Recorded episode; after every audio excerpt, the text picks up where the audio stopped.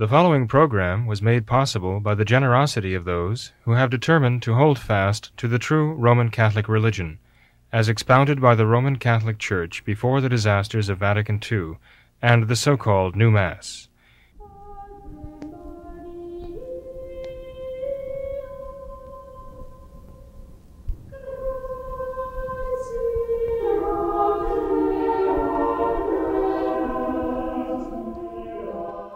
Hello and welcome to What Catholics Believe.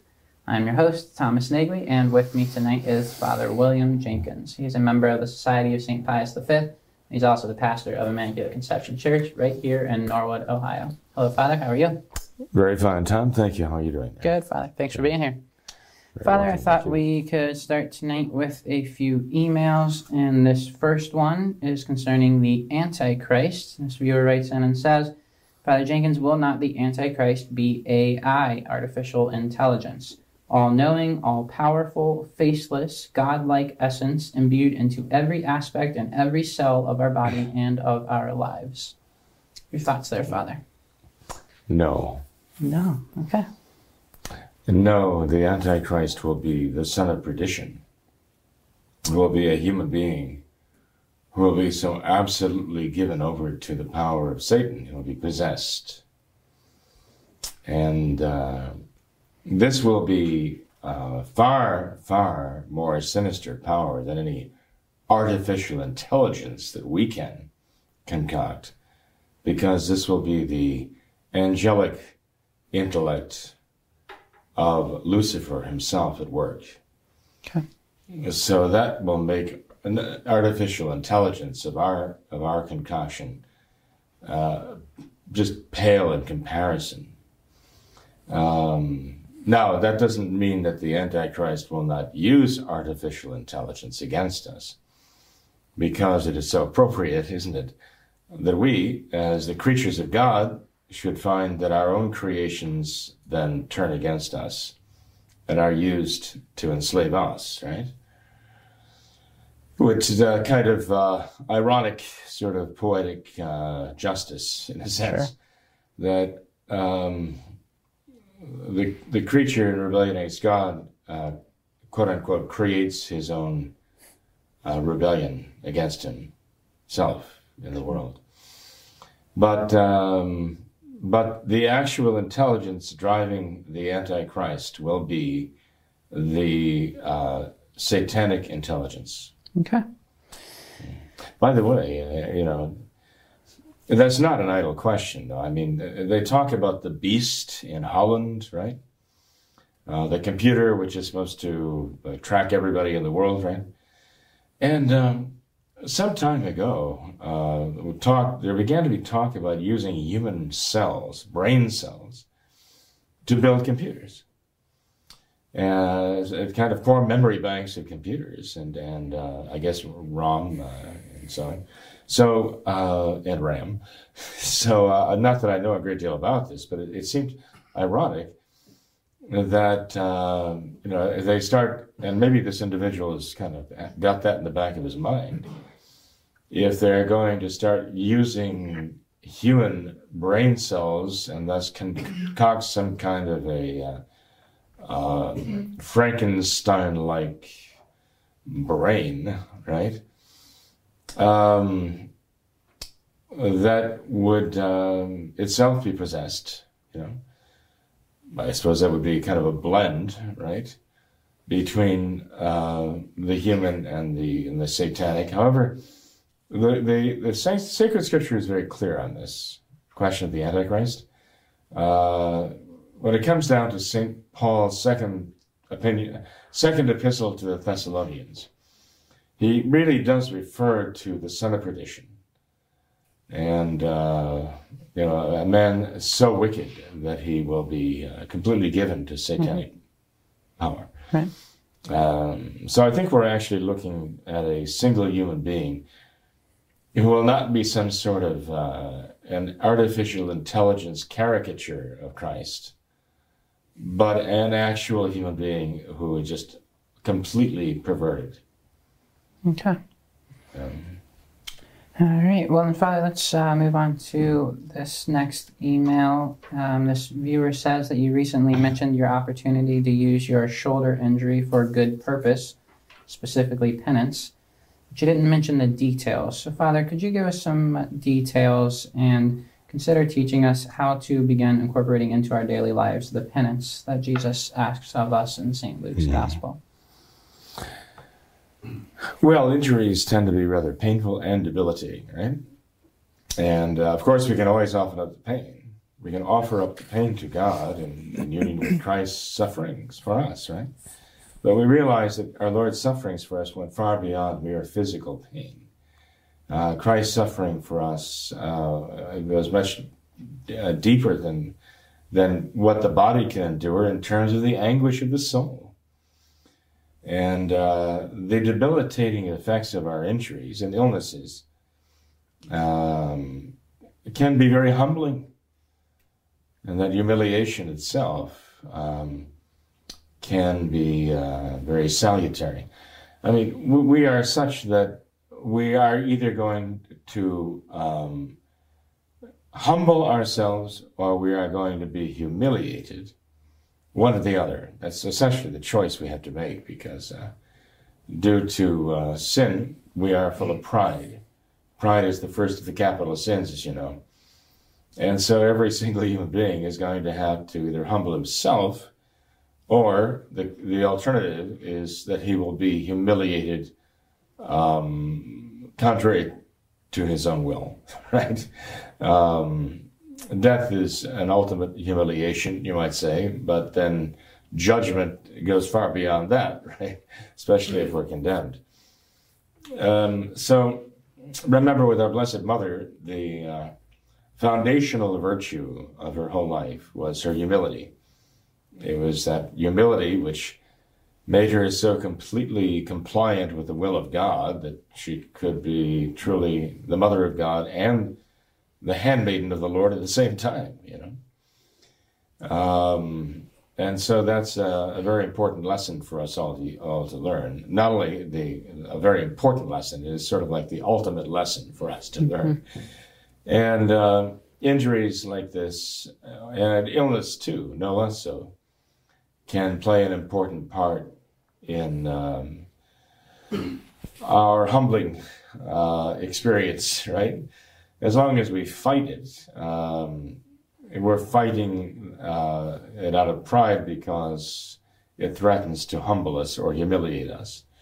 But if we can uh, f- command ourselves, contrary to fallen nature, we command ourselves out of love for our Lord to accept it and uh, to offer it to our Lord in union with his own sacrifice, then it's not a matter of something humiliating us. It's something, it's a matter of our humbling ourselves before God. Sure. And uh, what does Scripture say? Humble yourself before the mighty hand of God, that he may exalt you in the day of visitation, right? Mm-hmm. I think words of St. Paul, right? So uh, that's the benefit of illness and injury. And by the way, uh, what kind of um, the the, tri- the the the third aspect of all that, which actually usually brings the illness and the energy and the injury, is old age.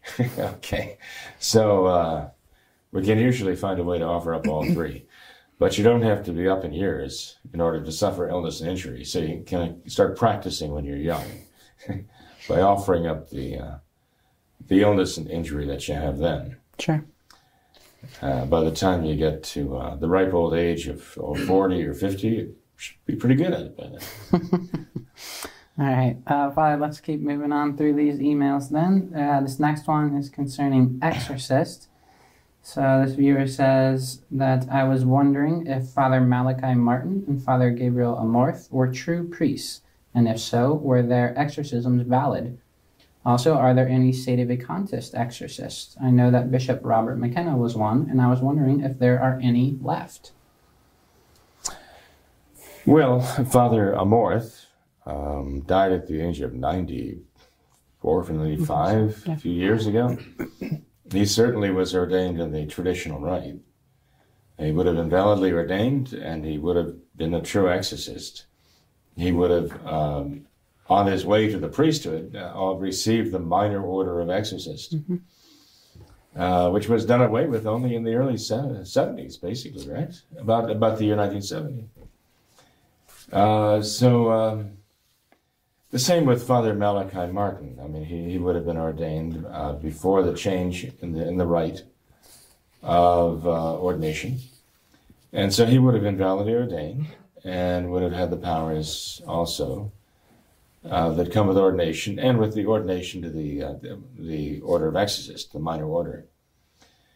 Uh, as far as uh, Father McKenna, uh, whom I personally knew, uh, um, unfortunately, he um, he mm, kind of made himself an exorcist. He styled himself an exorcist. Uh, generally, exorcists are, are commissioned to exercise the order of exorcist uh, by a higher authority in the church, right? But um, nowadays, you know, anyone who has that power from the traditional church, you know, in the in the exorcistic or through the priesthood, I should say, um, should be willing and in a state of soul prepared, really, to um, say, "Begone, Satan," and try to help those in need.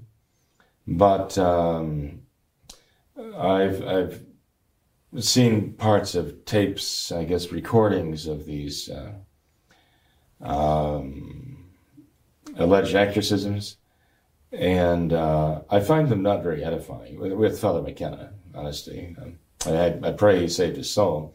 Unfortunately, he he threw his lot in with the Thuc bishops and had him and wound up being consecrated as a Thuc bishop, which I cannot accept as being Catholic.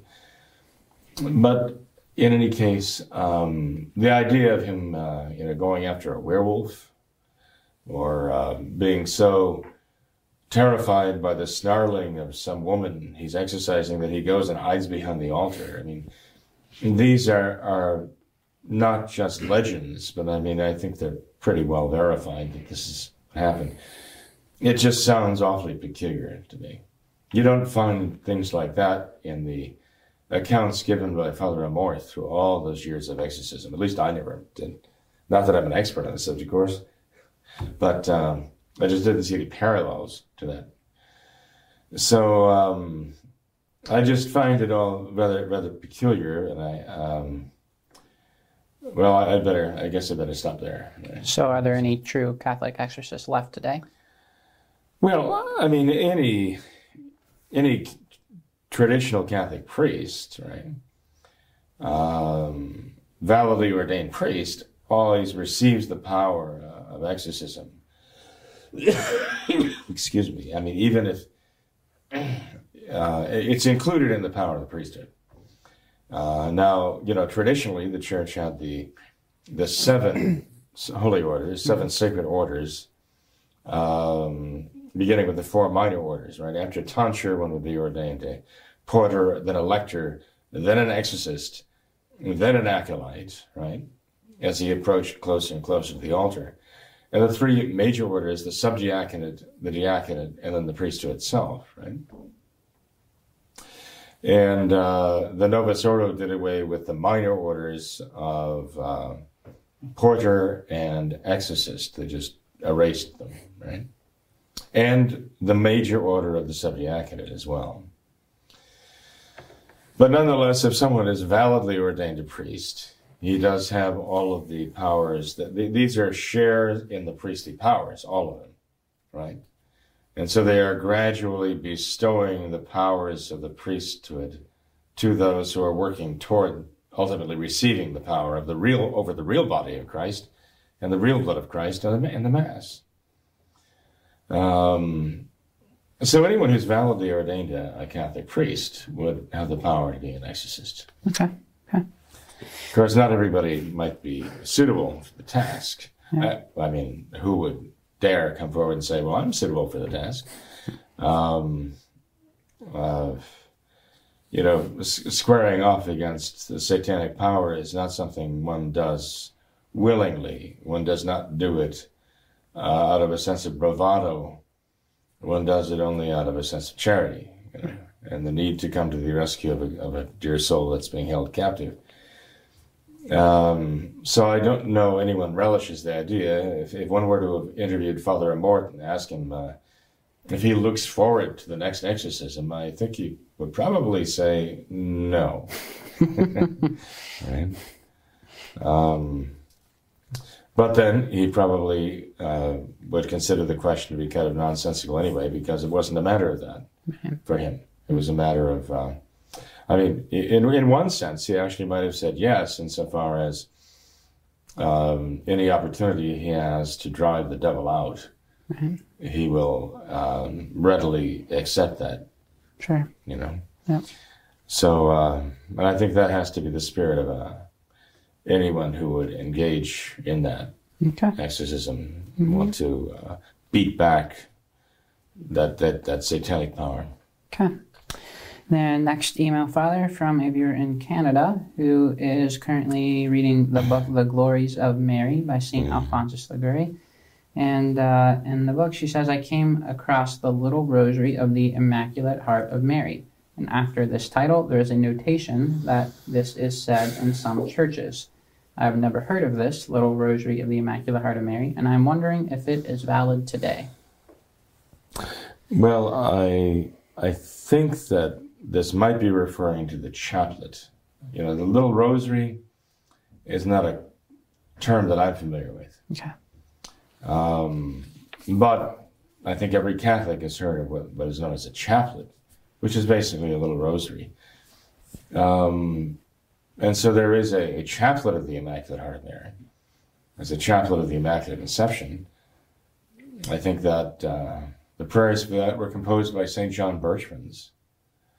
Um, and they, were probably used for private devotions initially, but then were approved by the church um, for private prayer, you know. So, um, but I really couldn't tell you more than that. I'm just assuming that she's referring to a, a chaplet of the Immaculate Heart of Mary, and yes, that is still recognized. It is still available, and it is still being prayed by people. Okay. Father, I wanted to get to this email that we've had uh, for some time now. It's from a viewer all the way over in Ireland.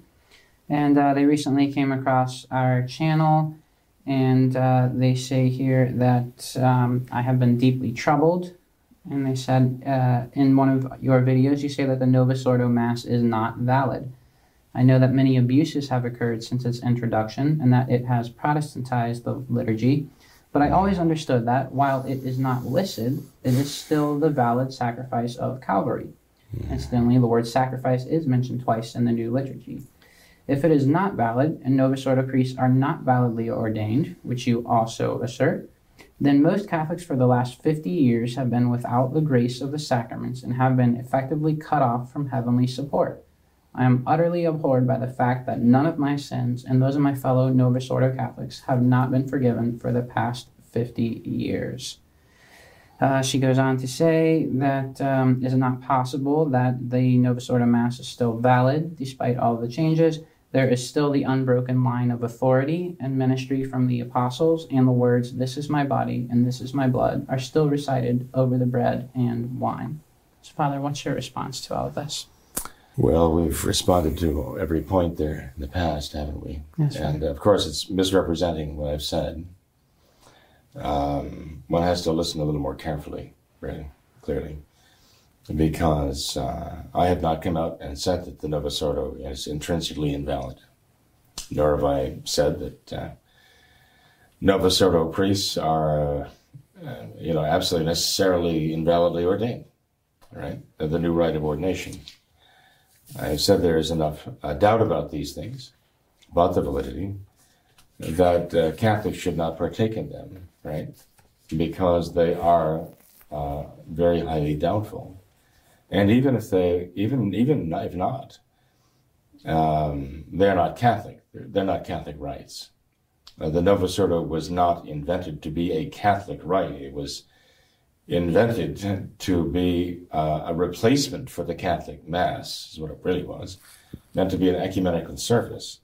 again, we've answered everything that she brings up there.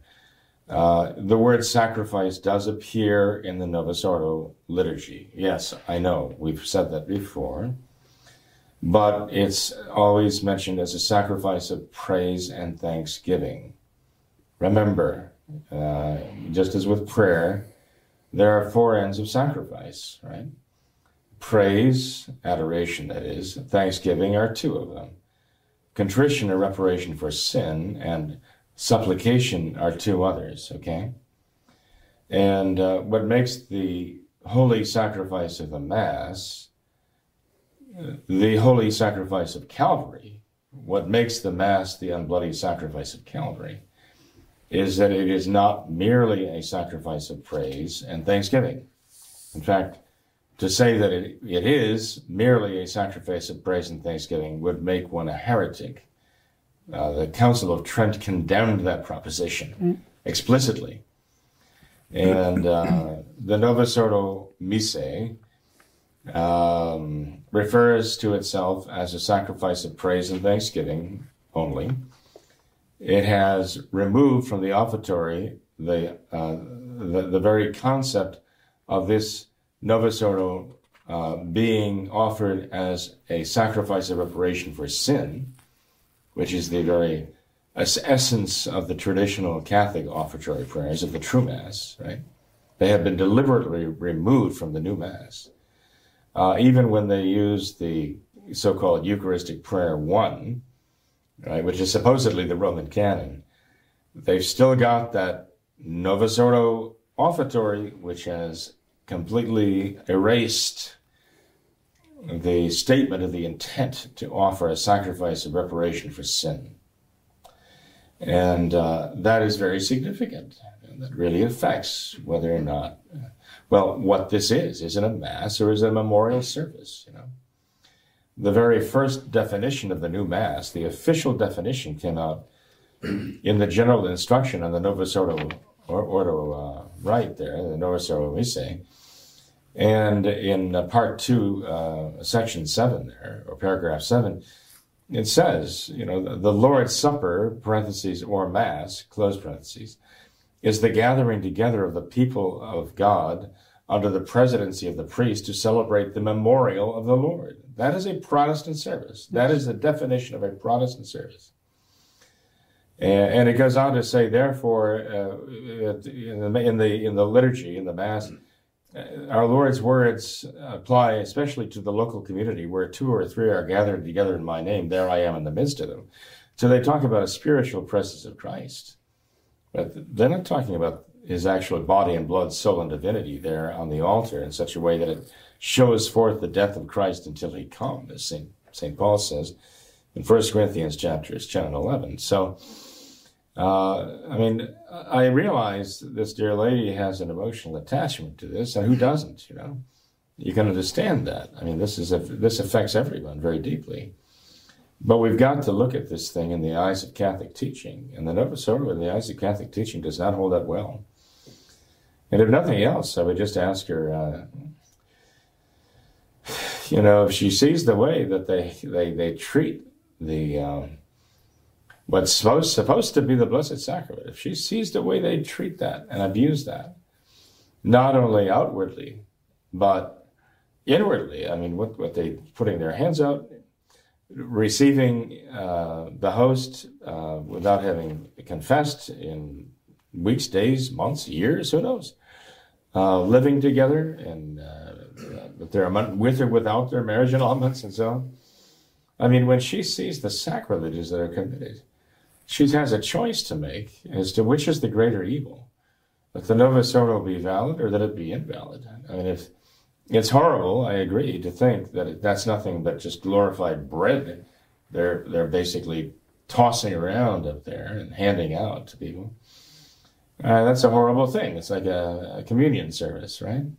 Which is just uh, the bread symbolizing the body and body of Christ, right?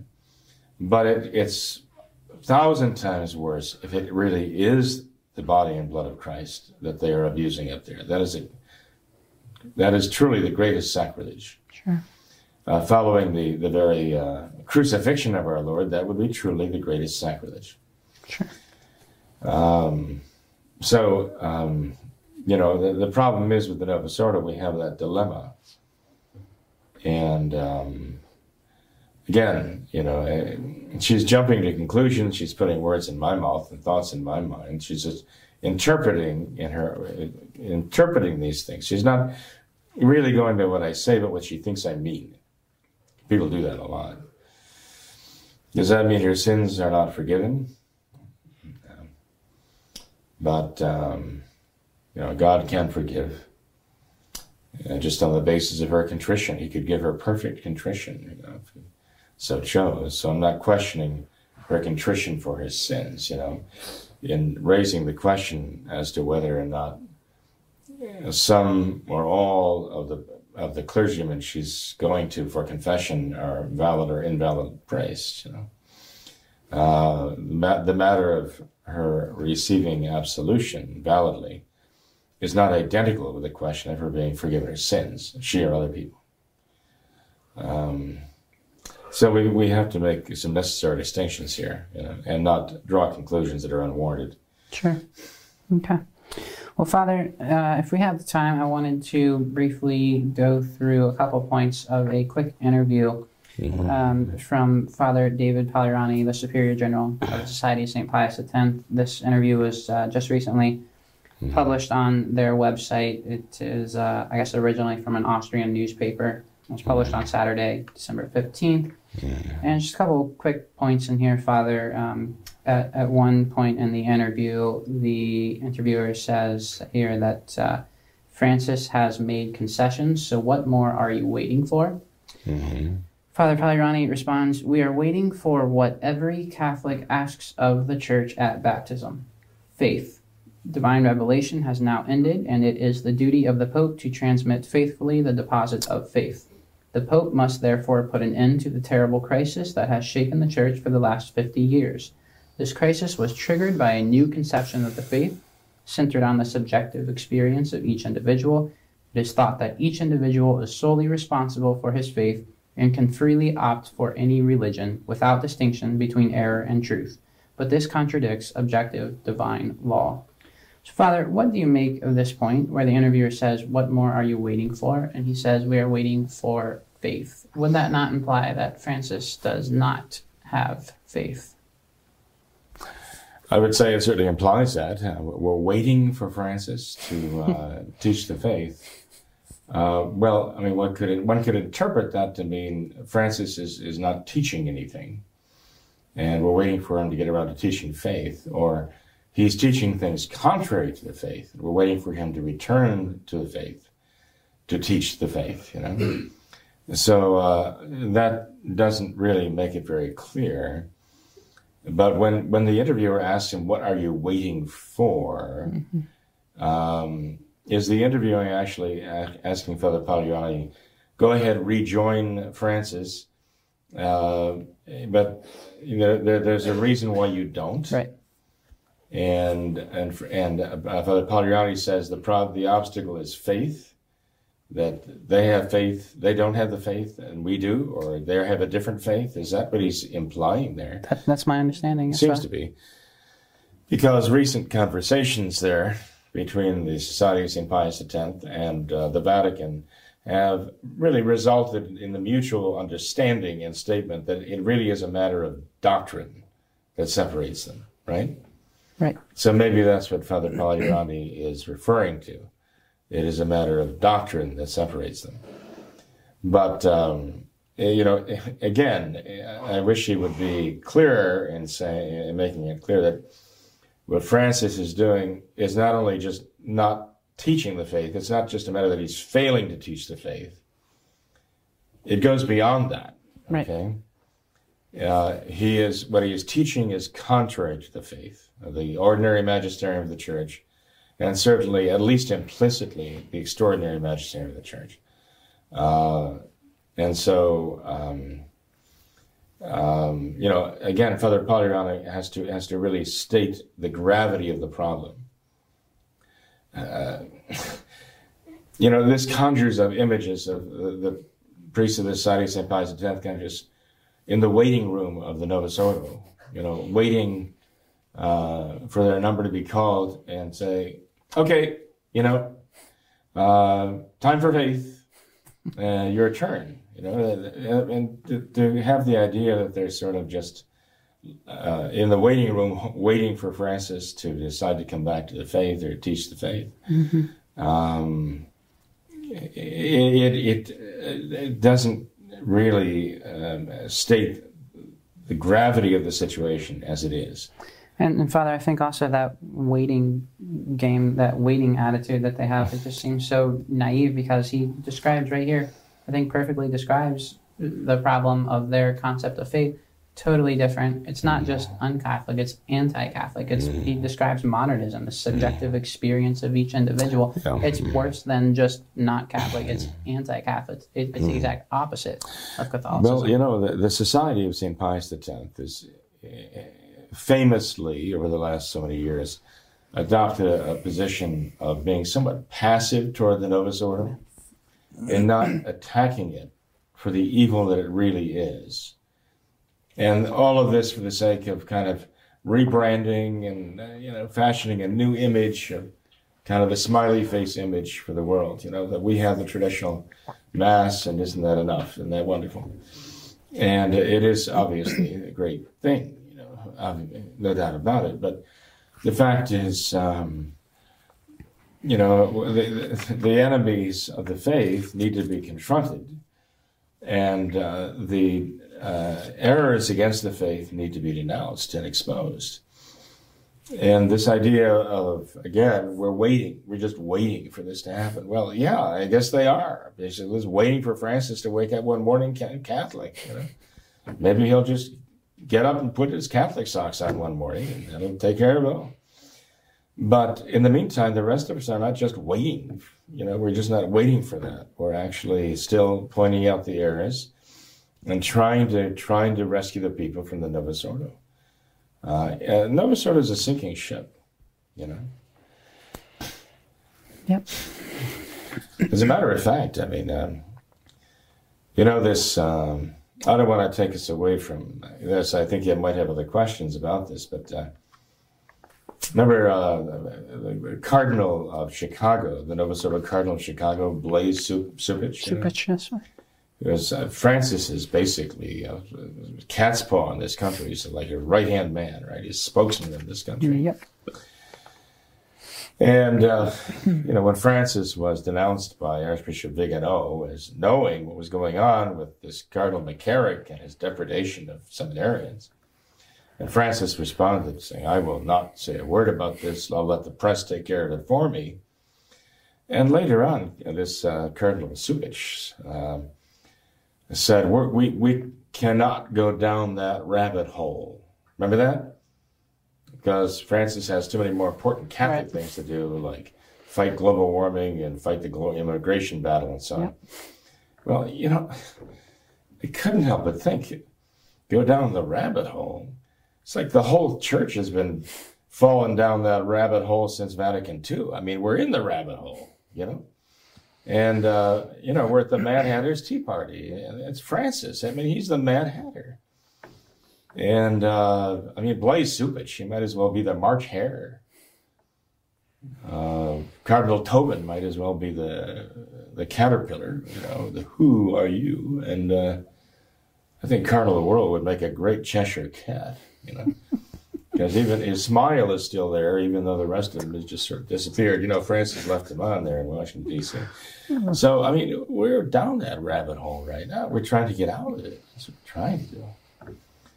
But, uh, and, um, you know, Father Pagliarani and, and others who would be traditional Catholic priests have to face that fact too and realize we've got our, we've got to, um, we're, we're engaged in a fight for the faith. We're not, not just, this is not just a waiting game. We're not trying to outlast the modernists or wait until they, well, wait for what, right? wait until they have a change of heart. Um, no, no, we've got to rescue those we can. Sure. Well, Father, just one more point in here. It's a rather short email, but I, I wanted to mention this as well. The uh, interviewer asks, to what extent can the Society of St. Pius X in turn show itself conciliatory towards the Pope? And Father Pagliarani replies, the Priestly Society of St. Pius X is deeply attached to the successor of Peter, even when it opposes the errors of the Second Vatican Council. However, we are deeply distraught by a fundamental characteristic of the current pontificate, a completely new application of the concept of mercy. It is reduced to a panacea for all sins without pushing for a true conversion, the transformation of the soul by grace, mortification, and prayer. In his post synodal apostolic exhortation, Amoris Laetitia, the Pope gives all Christians the possibility to decide, case by case, according to their personal conscience, the questions of morality and marriage. This totally contradicts the necessary and clear orientation given by God's law. Mm-hmm. Father, what do you think of this when, uh, you know, of the smorgasbord of errors that is Francis. Father Pagliarani says, We are deeply distraught by the fundamental characteristic of the current pontificate, a completely new application of the concept of mercy. Would you say that that is something that we should be fundamentally concerned about with Francis? Would that be your fundamental concern with him? Well, I think the fundamental concern is what he mentioned earlier the modernist concept of faith, right? I mean, Francis's concept of mercy follows from his concept of faith. Exactly. So it is derived from the modernist principles, right? um, so I think what he's calling the fundamental problem is actually not. It is derived from the fund- right. fundamental problem, right. a consequence of it. I, I, mean, I agree that this is Francis's thought, this yeah. is teaching, and so on, and it's very evil the dubia that were presented by the uh, four modern cardinals back then, the Novus Ordo cardinals, you know, raised that point. You know, and I think everybody understands, well, at least those who still have the faith, that Francis's concept of mercy is contrary to the Church's whole understanding of the economy of salvation, and contrary to the gospel um, of our Lord. And um, but um, you know it's a little convoluted that last question. You know, he, uh, "What can you do that would be conciliatory?" Mm-hmm. Right? Conciliatory. I mean, I don't know who the questioner is there, but he's asking, "What can you do to show your goodwill to Francis?" I think fundamentally you should show your goodwill the way our Lord showed His goodwill by telling telling the truth, the whole truth, and nothing but the truth, uh, even if it, it's if it's speaking to. Um, let's say, uh, Pharisees or publicans, right? Or, uh, or fishermen, tell the truth. Uh, uh, kind of groveling and being obsequious, and um, even saying, you know, that they are uh, respectful and humbly devoted to the. When, when you say exactly the successor, or the, the vicar of Christ, the successor Peter, and then calling it it, yeah, no, you know, I, am not not sure if that's got a little mixed up maybe with the with the linguistics of it all. Right. Yeah. But I mean, because the, the, you know we're talking about an individual person, like right. a, a, a, a, man, and we're not talking about the Holy See here. Right. The devotion is to the Holy See itself. The devotion is to the office of the Holy See, and to the individual only insofar as he represents the Holy See, right? Or that he that he is the vicar of Christ on earth. But you have a man now who claims to be the vicar of Christ on earth. Actually, more than that, he claims to be the successor of Christ on earth, as though he has Christ like powers to change what Christ did. I mean, this is the very nature of the Antichrist, to be able to veto Christ and supersede Christ and change what Christ himself did, right? Well, Francis uh, essentially is trying is doing that. You know, he might not have said it word for word, but he has said it. Um, um, that uh, he, he has the power to uh, be inspired by the spirit of surprises, he says, to change Catholic teaching throughout the years and, uh, in a sense, supersede Christ. So, um, I mean, the question here is: is is uh, Father Pagliarani devoted to Francis? Is he devoted to the papacy? if he's devoted to the papacy, then he should be devoted to the papacy uh, as as it was established by our Lord and has been lived by the Church century after century after century, which is something that Francis is, is, is attacking. Right. Is wants to destroy actually. Sure. Even the very concept of that, Francis wants to destroy. So uh, this is something that has to be opposed. To be to show oneself conciliatory toward that is scandalous. So I think uh, he has to make it very clear that I, I, I mean I, I would have answered those questions very differently. I think you might get detect that right. That's but fine. I would say conciliatory, conciliatory. To what extent does Francis show himself conciliatory to the true Catholic faith? To what extent does he show himself conciliatory to the true Catholic Mass?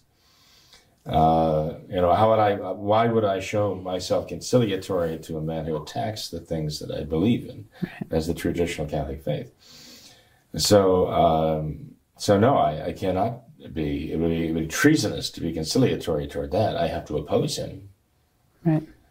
Um, you know, when, when Peter was giving, I mean, let's take the best case scenario. When Peter was giving scandal, um, um, in the days of the apostles, right? Paul didn't exactly, St. Paul didn't show himself to be conciliatory by his intervention there, right? But he was, I mean, it was charity that motivated him. Charity toward St. Peter, too. But in the eyes of the world, it was not conciliatory. Sure. And um, so we have to be very careful. This is part of the world working. We're conciliating toward everything. Now we're conciliating toward sin. We're conciliating toward blasphemy. We're supposed to hear blasphemies. We're supposed to witness sacrileges and just keep smiling because we don't want to hurt anybody's feelings. Make everybody think we really do like them and we're on their side. So you can't object to virtually anything they do. So that that question to me is a false question. I think it should have been denounced as such.